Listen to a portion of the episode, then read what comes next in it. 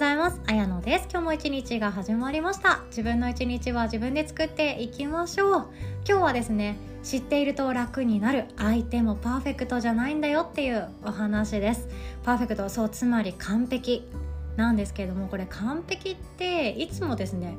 なんだかんだ自分の中であの人はまあこういうものだ。この人はなんでこれしてくれないのっていうその自分の理想が先に来てしまうからうまく人間関係がいかないんだよねっていうことがあるんですよね。っていうお話でございます。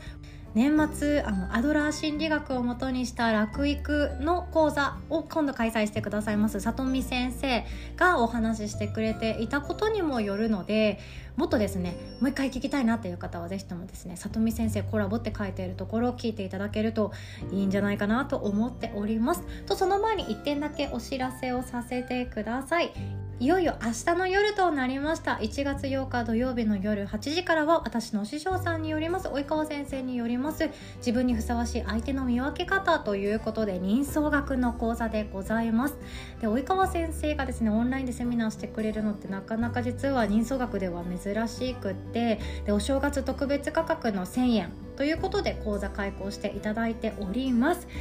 なかなかいい恋愛ができないんだよねっていう方だったりあと人相の基本を学びたいんだよねっていう方ご参加おすすめいたします。で当日はですねセミナーっちゃセミナーなんですけどこれってどうなの？恋愛のこれってどうなの？とかこういう時ってどうしたらいいの？とかこの人はこれどう？みたいな感じで あの質問どんどんしていただけるような内容にしておりますので自分が不安に思ってることとか、まあ、この辺りずっと悩んでるんだよねってっていうモヤモヤ解消できる場にしたいと考えております。興味がある方はですね音声配信のこの概要欄に載っております私の URL 募集中ワークショップっていうところからチェックしていただけますと嬉しいです。私も参加いたしますので新年早々お会いできるの楽しみにしております。ということで本題に行きましょう。相手もパーフェクトじゃないんだよっていうお話なんですね。で自分自身はパーフェクトじゃないっていうのよく分かってると思うんですよ。自分のことってめちゃくちゃダメなところばっかり見えてくるじゃないですか。私だったらあの早寝早起き今年こそはするぞと言いながらなかなか早く眠れない時とかもありますし自分のあもうこういう時にイラッとしちゃうんだよねとかあこれ忘れてたすっぽ抜かしたっていうポンコツな場面っていうのを自分が一番よく知ってるので自分のパーフェクトじゃないところってもうよくわかりますよね。でも他人のことってどうです？他人に対してってあの人ってこれできるよねとかこのくらいはできるっしょって思っていたりなんで機嫌悪いの？っていうことを素朴に疑問に思ってしまったりすることがあってこれって全部相手は人間としてパーフェクトだあの人はあの人らしさというものがパーフェクトだあの人はこういうものだ丁寧な人だ完璧な人だちゃんとできる人だっていうこっちの決めつけの色眼鏡をかけた状態で見てしまうからこそそれができなかった時パーフェクトじゃなかった時自分の理想じゃなかった時それに対してなんか悶々としたり不安とか不満っていうものを抱きやすい。っていうことなんですね。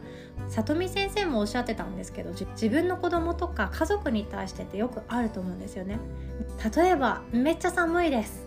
めっちゃ寒くってなんか雪ちらついてます。まあこれ雪ちらついてますっていうのは大阪だからちらついてますなんですけど多分ね北陸とか東北北海道の方はいやちらついてるので可愛い方だよって思うかもしれないですけど私の住んでる町の場合はちらついてるので結構寒い方なんですね。で雪ちらついてますと。でも家で一日ゴロゴロしてます。ずっと熱盛してます。この状況って絶対体に悪いしもう日中はね外出た方がいいっしょ。子供風の子なんだからと思って。じゃあ外で散歩でも行こうか。ってって提案をしたとしても「えやだ寒いから今日家の中でずっといようよ」っていうその日曜日の OL さんみたいな過ごし方がしたいっていう風に子供から言われたとしたらなんかちょっとそこでムムっとしません？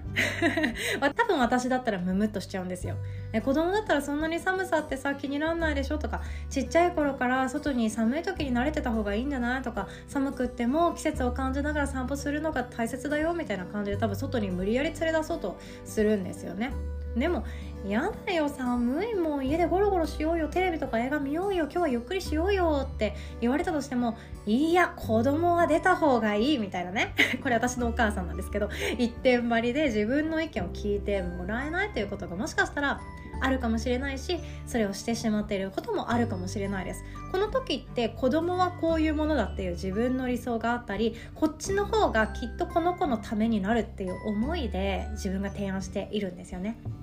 でも私たちも外に出たくなくってゆっくりしたい日ってありますよね。女子だったら特にその生理2日目とか3日目ってなんか外に行こうぜとかディズニー行こうぜっていう気分に絶対なんないじゃないですか。もうディズニーなんてとんでもないですよね。なんかできればあのカーペットの上でゴロゴロしたいとか電気毛布の上でゴロゴロしていたい。そしてあったかいココアでも飲みながらほっと一息ついていたいって思いますよね。でもそれって自分はこうだから自分は生理が辛いからとか自分は今日嫌なことがあったからとか自分は今日体調があんまり良くないからこれをやろうかなって思うんですけどこれって他人にもなんかちょっと巻き添えにしてしまってることってあるなっていうふうに思ってしまったんですよね。私自身も子供がゴロゴロしてたら「いや外行こうよ」みたいな感じで外に誘うんですよ。公園行こうよ。なんとか駅まで歩こうよとか今日は1万歩超えできるように散歩しようねみたいな感じでどんどん連れ出すんですけどやっぱりその時その時で子どものペースっていうのがあって反応もそれぞれですよね。あいいよって言ってくれる日もあればえ今日寒いじゃん。雪ちらついてるよ。みたいな感じで言われたりえ今日はゆっくりしてたいなっていう話をされるんですよね。なんかこれ習い事の練習とかもありません？ピアノとかねされてる方だったらもう毎日弾いた方がいいっていうのは実体験で多分よく分かってると思うんですけど今日はちょっともう弾きたくないんだよなって日がきっと自分のちっちゃい頃にもあったはず。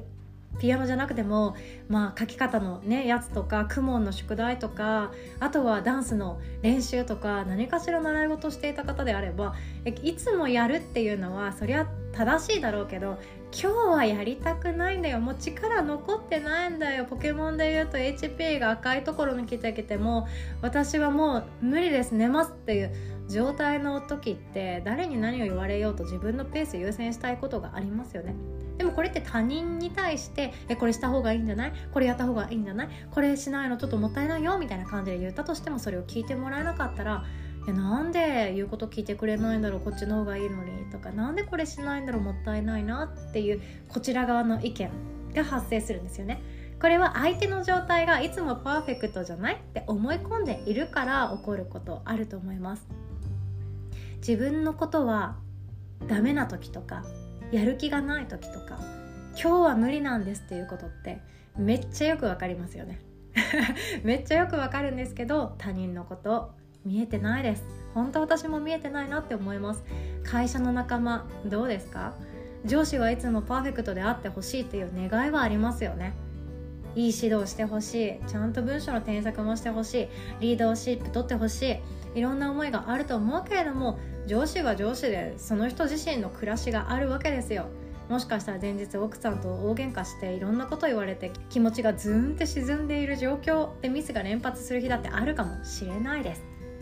いろんな人のいろんな事情っていうものが背景にあって今日は本当に体がだるいんだよね。今日は頭が動かないんだよね。なんか思うように自分の気持ちが言葉にできないんだよねっていう日って自分だったらあるじゃないですか。それと同じように周りの人にもそのペースがあるんだなって思うだけでモヤモヤ不安不満少しずつ減っていきます。なんでこれができないんだろう？なんでいつもこれはやってくれるのに今日やってくれないんだろう？その自分の理想を押し付けてないかなっていう見直すだけでちょっと自分の気持ちっていうものがイージーになるというか穏やかになるんじゃないかなと思っております。私自身が一番ね反省した方がいいんですけどねこれ。自分のことって棚にあげるっていう言い方あると思うんですけど自分のことは一番ダメな時自分がよく分かってます。それと同じように相手の立場で立って考えるっていうのはその相手がダメな時うまく気持ちが乗っていない時ああ分かる分かるって思ってあげることなんじゃないかななんても思っております。ということで今日も最後までお聴きくださりいつも本当にありがとうございます。お互い素敵な一日を作っていきましょう。おしまい。